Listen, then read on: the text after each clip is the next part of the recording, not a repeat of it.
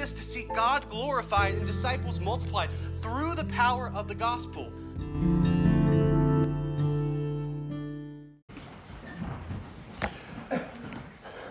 Nine weeks ago, I made the insane decision to begin a sermon series through the book of Leviticus. And so, if you've made it this far, let me say congratulations. Go ahead, give yourself a pat on the back because we're halfway through. Uh, we have journeyed through the hardest parts of Leviticus. We've made it through all the chapters about the sacrifices. We've made it through the ordination of the priests. Last week we finished the ritual laws of impurity, which are hard chapters, right? And today we arrive at Leviticus 16 we read about Yom Kippur, or what we know as the Day of Atonement. So if you're visiting with us on this day, this is a glorious day to be here. If you have your Bibles, turn with me to Leviticus chapter 16. Leviticus 16, it is on page 112 in the Pew Bibles. And as you're turning, let me tell you that today we are going to be treading on holy ground. Today, we're going to be study, studying possibly the most important chapter of the whole Old Testament. Why do I say that? Well, because when the Israelites wrote stories, they wouldn't put the most important stuff near the end as a grand finale. That's what we're used to. But the Israelites would put the most important stuff smack dab in the middle. And Leviticus is one scroll out of five. It's book three of five of the books of Moses. Leviticus was in the middle because this book was central to the Israelites' theology. And that's why traditionally, if you can believe it, the first book children were taught growing up in Jewish homes was Leviticus. And in this book, the centermost chapter of the book of Leviticus is Leviticus chapter 16. And in Leviticus 16, we find the center of the center of the Pentateuch, the center of the center of the Torah.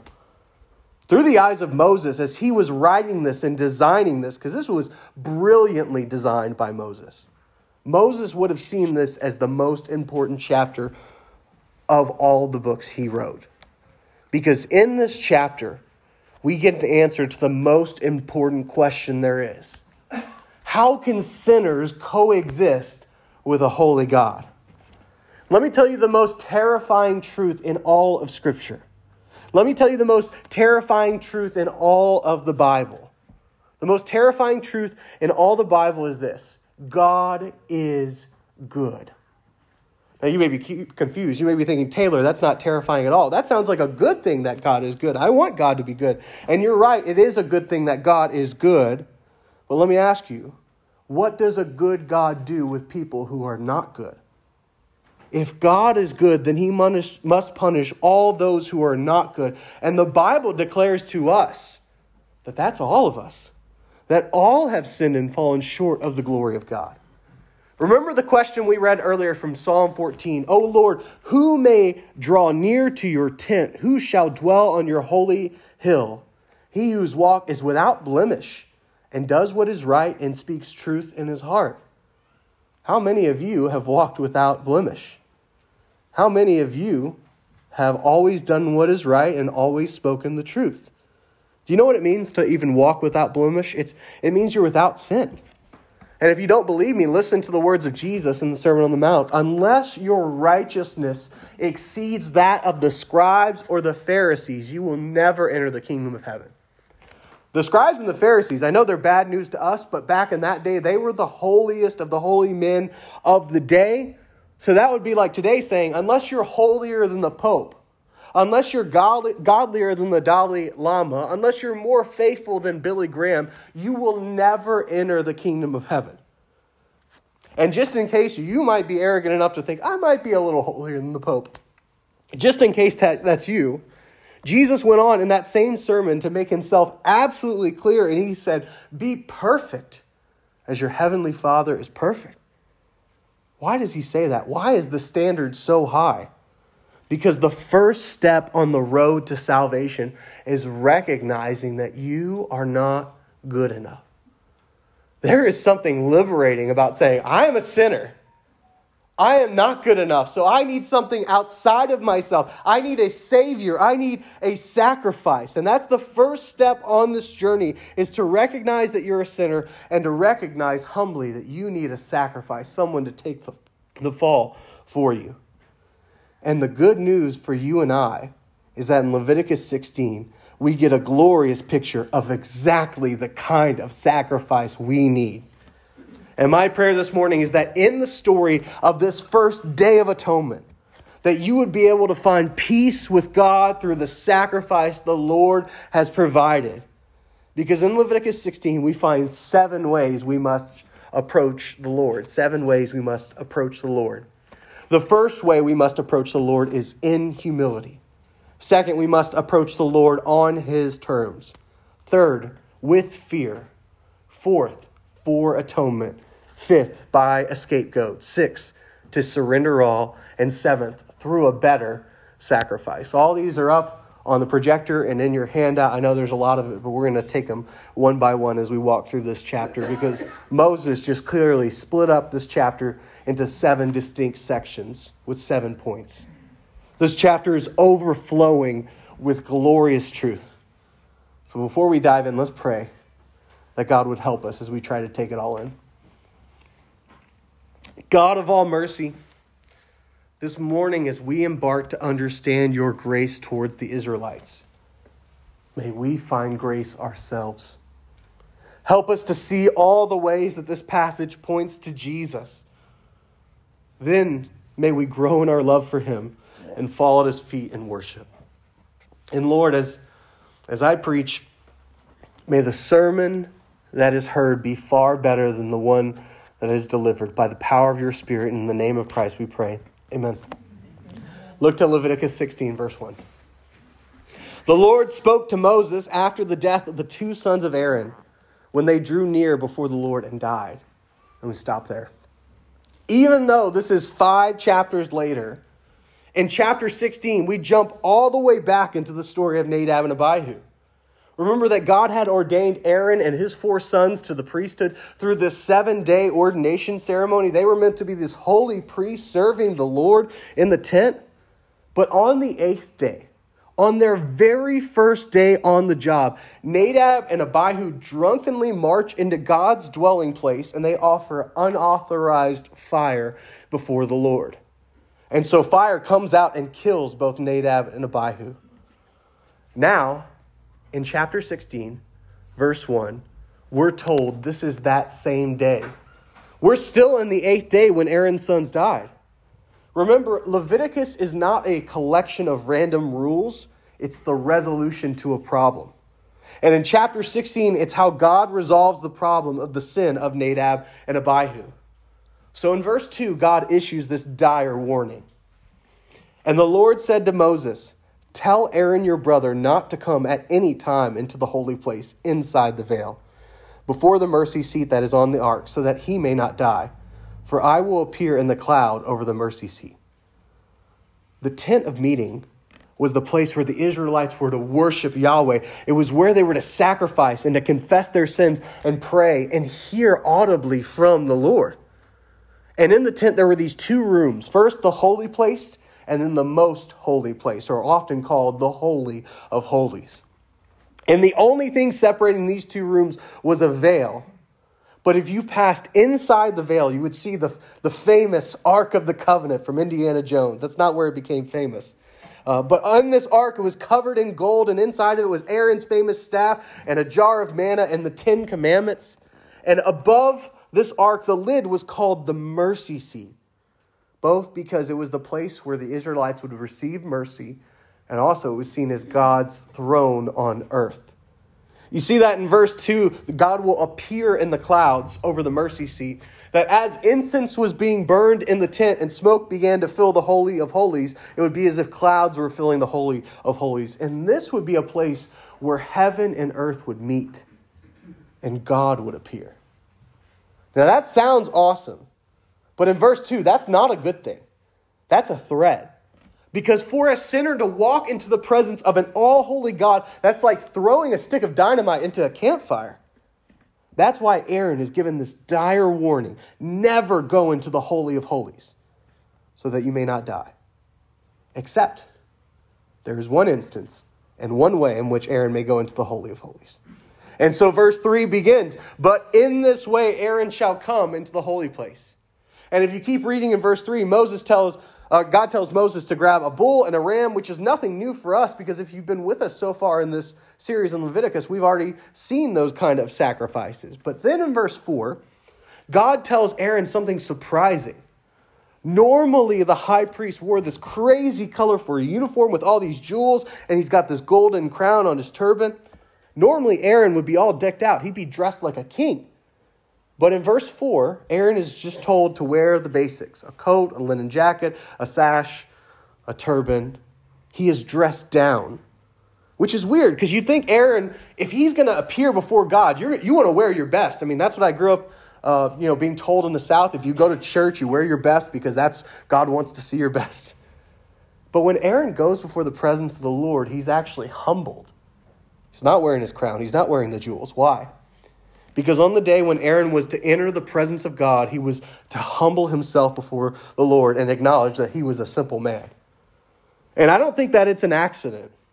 that in the New Testament, we're told in the same way, Jesus humbled himself, leaving behind his heavenly robes, leaving behind the glories of heaven by taking on flesh in order to become our earthly high priest.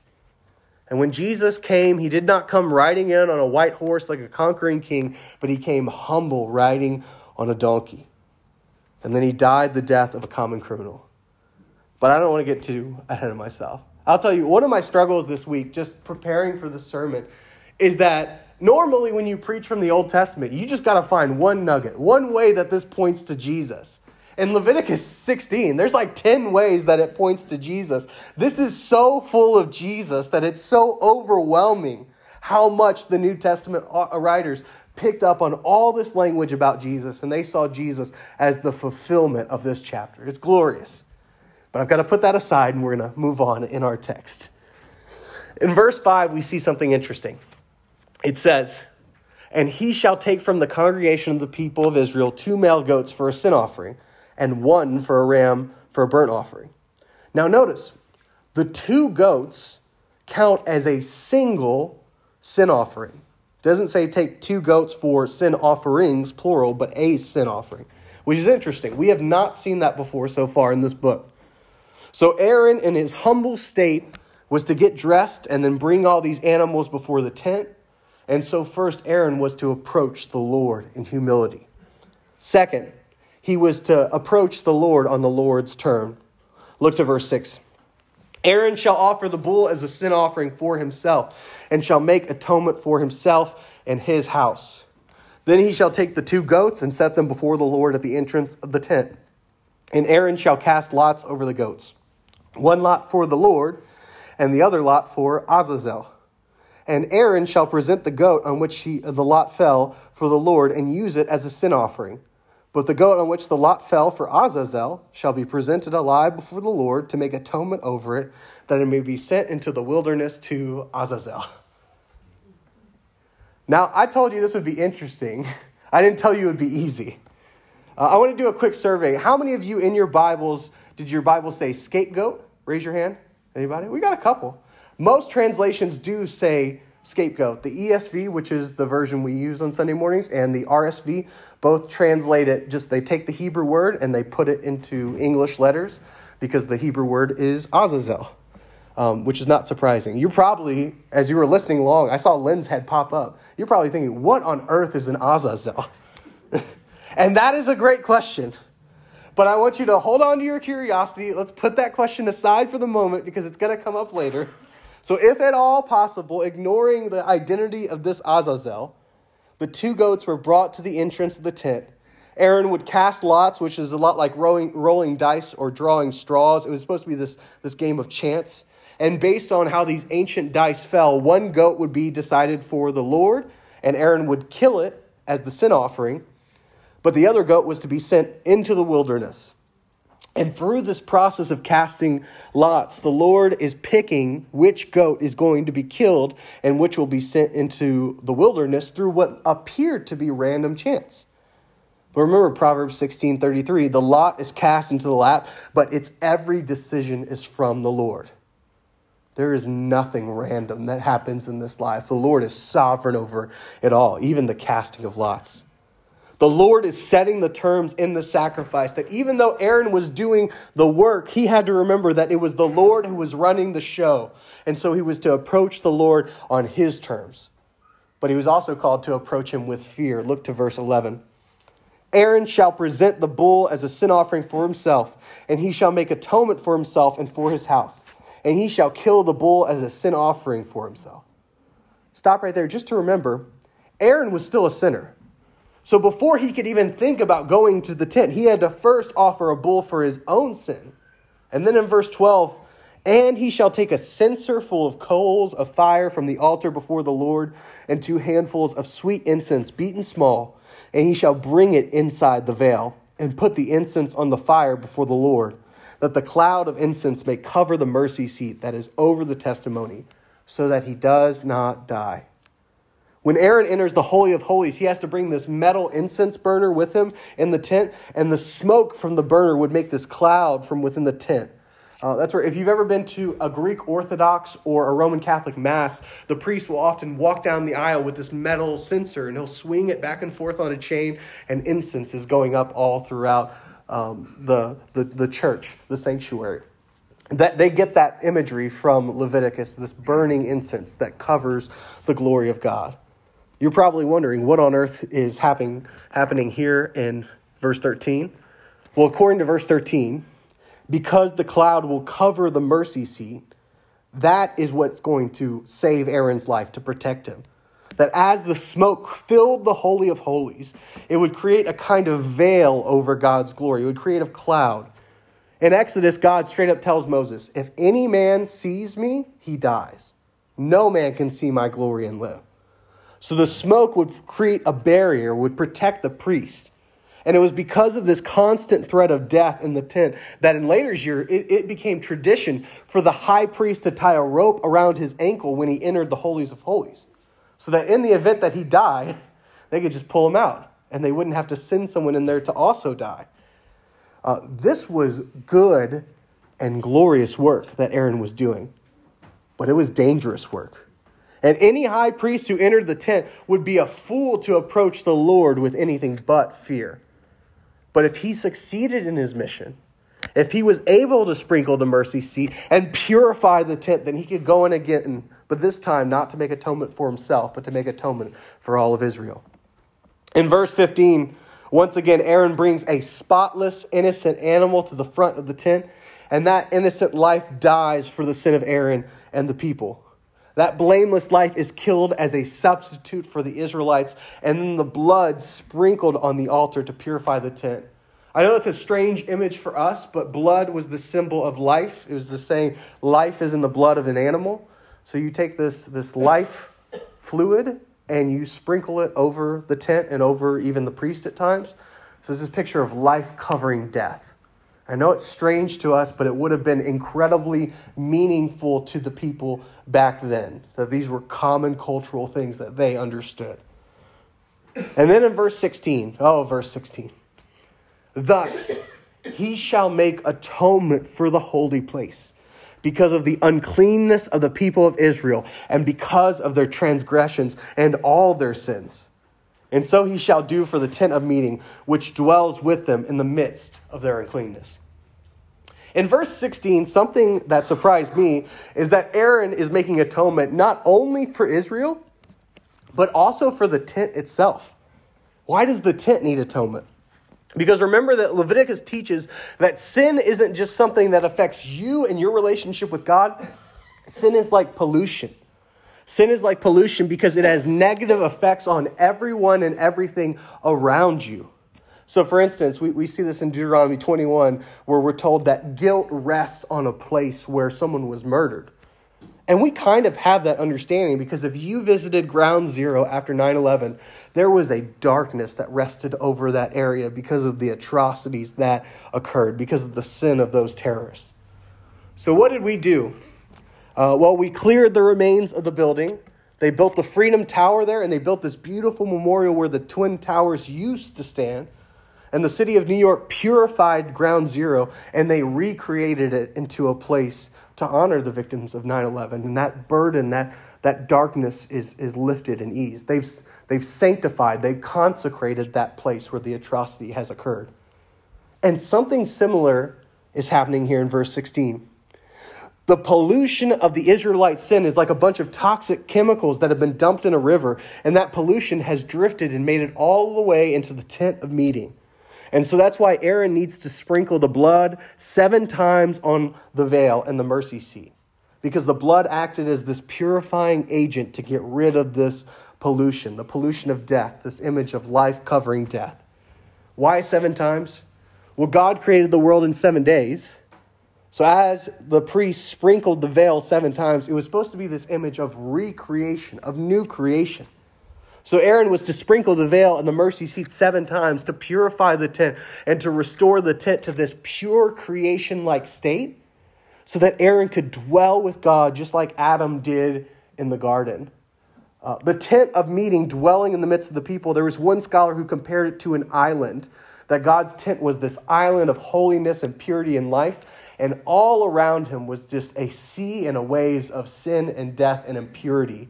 And all the time, waves are splashing on into this island and infecting the island. And it was through this ceremony that the island was made pure again, that it was a habitable space for God's presence. And that's how an impure, sinful people like Israel could play host to the holy and blameless God of the universe. And here in verse 16, we get the entire book summed up in one verse. Because in verse 16, this is the center of chapter 16. It's easy to remember Leviticus 16 16. This is the center of the center of the center of the Torah.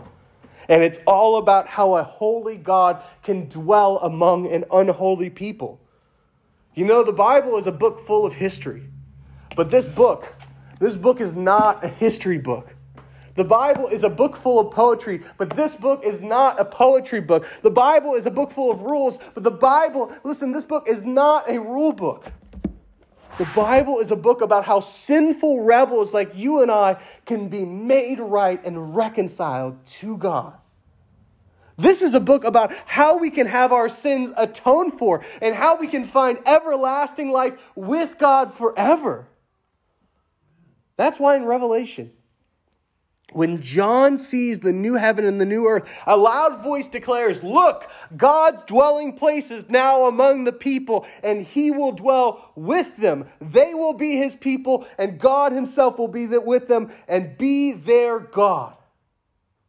In Leviticus, through the tent of meeting, the Israelites were able to live with a piece of heaven on earth so that God could dwell among them. But we're not done yet.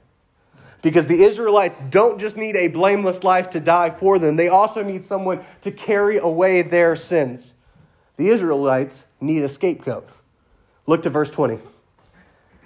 And when he made an end of atoning for the holy place and the tent of meeting and the altar, he shall present the live goat and Aaron shall lay both his hands on the head of the live goat and confess over it all the iniquities of the people of Israel and all their transgressions and all their sins. Just notice those are the three bad words for failure, for moral failure in the Bible. It's this comprehensive confession of all of their evil deeds. And then it says, And he shall put them on the head of the goat and send it away into the wilderness by the hand of a man who is in readiness. The goat shall bear all their iniquities on itself to a remote area, and he shall let the goat go free in the wilderness. And stop there. Remember, this offering of these two goats was considered a single unified sin offering. And for that reason, these two goats were oftentimes called the slaughter goat and the scapegoat. In fact, this passage is where the concept of a scapegoat originates. A scapegoat is one who takes the fall for you, someone who bears the consequences for the sins of another. And so Aaron was to place both hands on the head of this live goat. He was to confess all of the sins and iniquities and transgressions of Israel. And now, looking back to verse 10, the goat was to be sent into the wilderness to Azazel. Azazel is the word that is most often translated scapegoat. And I'll say that the idea of scapegoat is definitely in this passage. But I think the translators of the ESV, the version we use, were right to simply put Azazel instead of scapegoat. Why? Because in Hebrew, Azazel doesn't mean scapegoat. It actually, Azazel looks a lot more like a name. And the goat is not being named Azazel because in verse 10, the goat is being sent to Azazel. If Azazel should be scapegoat, then it doesn't make any sense for the goat to be sent to the scapegoat. That doesn't make any sense. So now, I'm sure you're sitting there dying to know who or what on earth is Azazel. Well, most scholars actually conclude that Azazel is some kind of demon of the wilderness.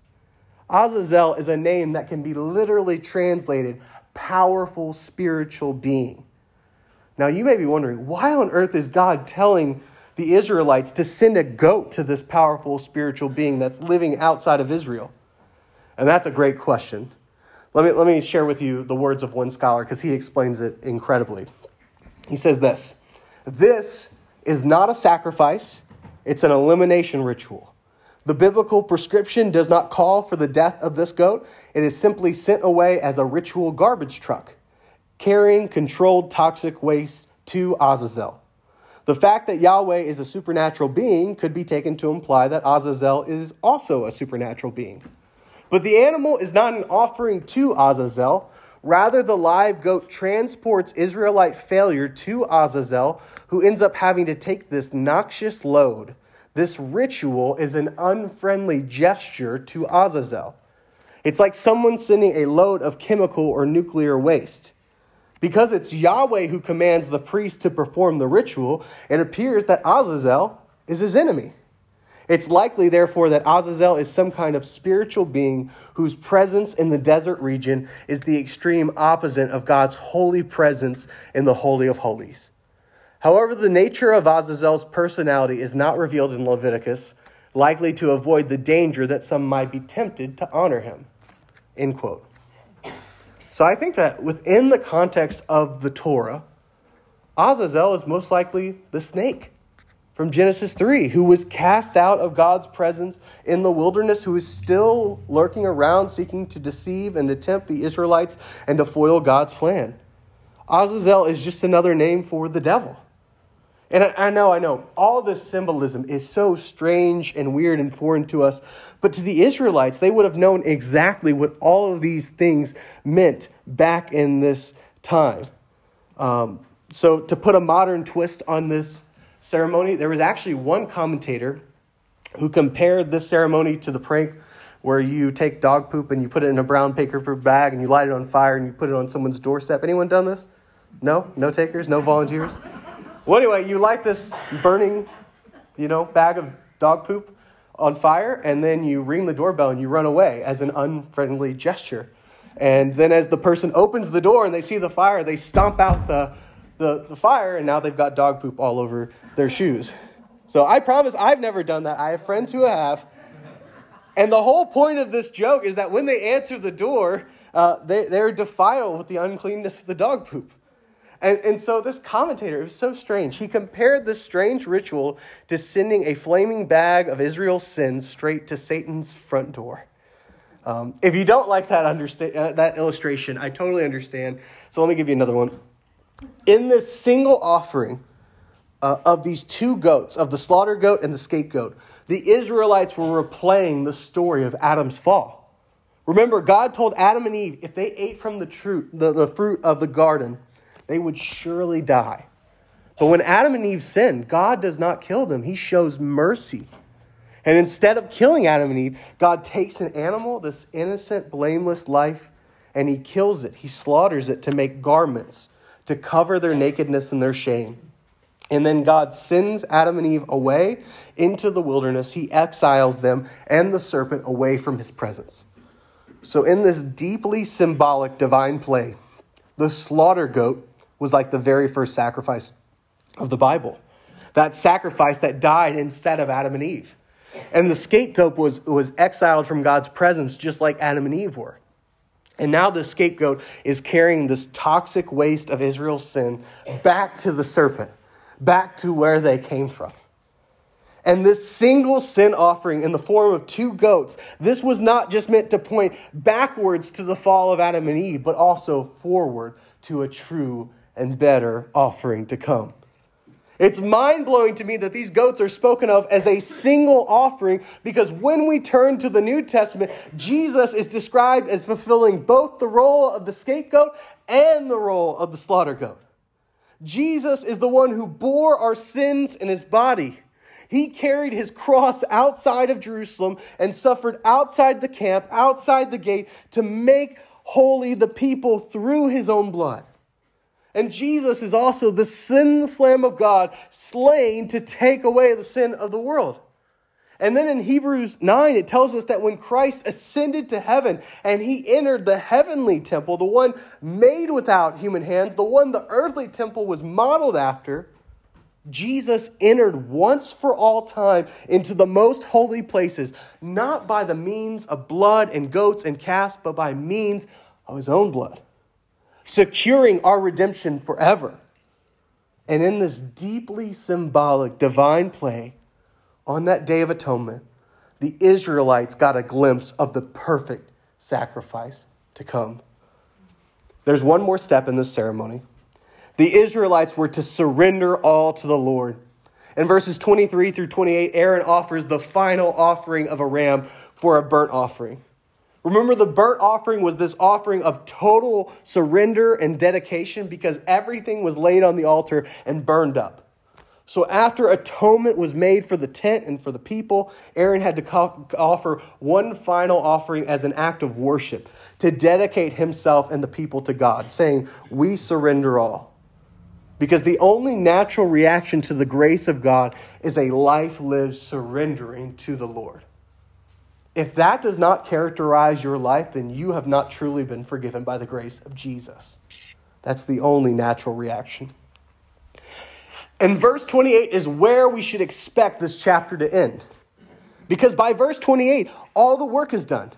Aaron has gone into the tent, he's come out alive, and he's atoned for the sin of Nadab and Abihu, and that should be the end of the story, right? It's not. Because if you look to verses 29 through 34, the Lord commands the Israelites to repeat the ceremony every year. Verse 29 says this is going to be a statute forever. That every year atonement would once again need to be made for both the priests and all the people of Israel. Why? Two reasons. First, because the Israelites were going to sin again. They were going to fail again. They were going to fall again. And second, because no matter how many bulls and goats the priest would offer, it was never enough. No matter how many times the high priest would go into the tent, it could never make the Israelites perfect. And all of this was by design. The sacrifices in the Old Testament could not take away sin, none of them could. All they were meant to do was to point forward to the one sacrifice that could take away sin. This entire ritual, from the priest to the sacrifice to the tent itself, all of this was meant to point to the true and better day of atonement to come that Hebrews 10 says day after day. Every priest stands and performs his religious duties again and again. He offers the same sacrifices, which can never take away sins. But when this priest, Jesus, our true and better high priest, when he had offered for all time one sacrifice for sins, he sat down at the right hand of God, and since that time he waits for his enemies to be made his footstool. For by one sacrifice he has made perfect forever those who are being made holy. And that significance of Christ sitting down is so important because in the temple, of all the objects in the temple, there were no chairs because the priest's work was never done. The priest never sat down because there was always another sacrifice. There was always more sin to atone for. But when we meet Jesus, we have a man who offers himself as the one sacrifice, and then he sits down on the throne and says, It is done. It is taken away. Your sin is finished. The devil has been defeated. The curse has been reversed. Christ has done it all. Jesus is the true and better high priest because at the cross he paid for all of our sins forever, past, present, and future. Jesus is the true and better day of atonement offering. That's why we don't practice Yom Kippur here at this church, because Jesus has fulfilled the demands of the Day of Atonement, and the curtain has been torn in two from top to bottom. That on the cross, when Jesus died, the wrath of God was satisfied. It is finished, was his cry, as Jesus yelled, Tetelestai. And my prayer this morning was that in this story of the first day of atonement, you would be able to find peace with God through the sacrifice the Lord had provided. And by now, it should be clear that that sacrifice is Jesus. Because in Leviticus 16, we found seven ways we must approach the Lord in humility, on his terms, with fear, for atonement, by a scapegoat, to surrender all, and through a better sacrifice. This passage is deep. It is beautiful. It's overflowing with images and allusions to the sacrifice of Christ, but it's also incredibly practical.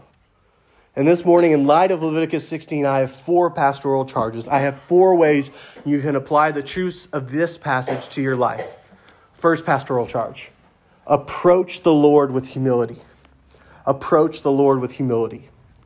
The first step on the road to salvation is recognizing that you cannot save yourself, that you are not good enough, that you are a sinner in need of a Savior. That's why James 4 says that God opposes the proud but gives grace to the humble.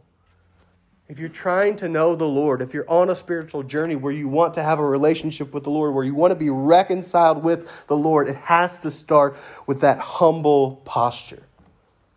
Second pastoral charge approach the Lord with fear. Approach the Lord with fear. If you're not a believer, you should have a very real fear of the judgment of God. The Lord is the judge of all of earth. He is an all consuming fire, and it is a fearful thing to fall into the hands of the living God. And let me just encourage you that if you feel that fear, it's healthy. So let it drive you to Jesus who can save you from that judgment. Because as believers, we're still called to fear the Lord, but in a drastically different way. We do not fear the Lord's judgment, but we do fear his discipline. We do sit in awe of his power and might. We do treat him with honor and reverence. But a biblically informed fear of the Lord is a healthy virtue that we should not neglect to cultivate. Third pastoral charge approach the Lord through Christ alone approach the Lord through Christ alone. If you have humbled yourself, if you've realized your need for a Savior, if you fear the judgment of the Lord, then let me tell you, you can do nothing. It does not matter how many good things you do. It does not matter how many church services you attend, or how many times you take communion, or how many times you've been baptized. But the good news is that Jesus has paid it all. That Jesus has already lived the sinless life you failed to live. He has already died the death you deserve, and He has risen from the grave, defeating death, so that now, if anyone confesses their sin, turns from their sin, and puts their faith alone in the sacrifice of Christ, then your sins will be carried as far as the east is from the west. And if you have any more questions about that, please come talk to me. I would love to walk you through what it means to be a Christian and to be forgiven all your sins, past, present, and future. Fourth pastoral charge surrender all to the Lord. Approach the Lord to surrender all. What sin are you holding on to? What vice are you clinging to? What are you holding back from the Lord? Because if you've received everlasting life from Christ, if Jesus has forgiven your sins, the only natural response should be to surrender all to Him, to pour out your life as an offering to Christ.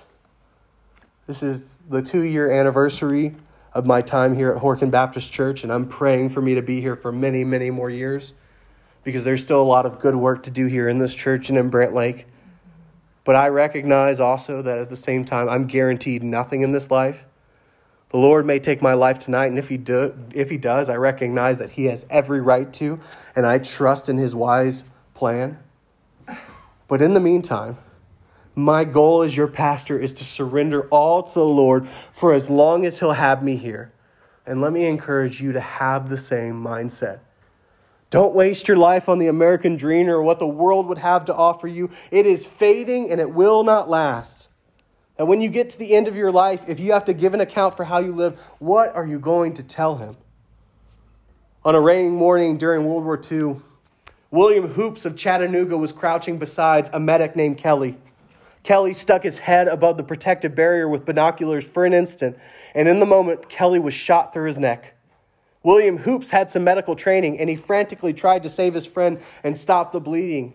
Hoops recalled, he had no words, but his eyes were on me. He knew I was trying to save his life. I tried everything in the world. I could do it. I tried.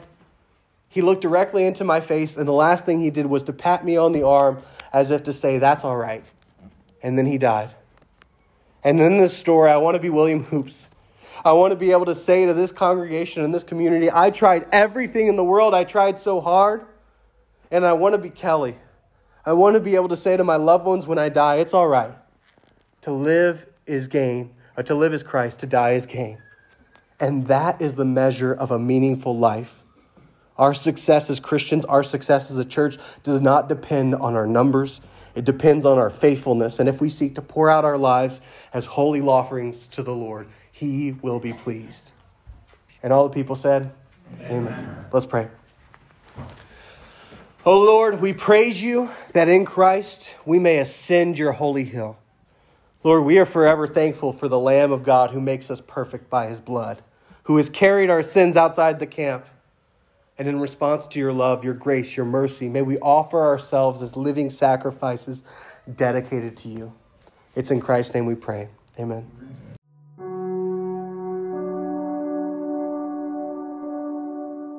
Hi, Taylor Callen, pastor of Horicon Baptist Church. Thank you so much for listening to this sermon.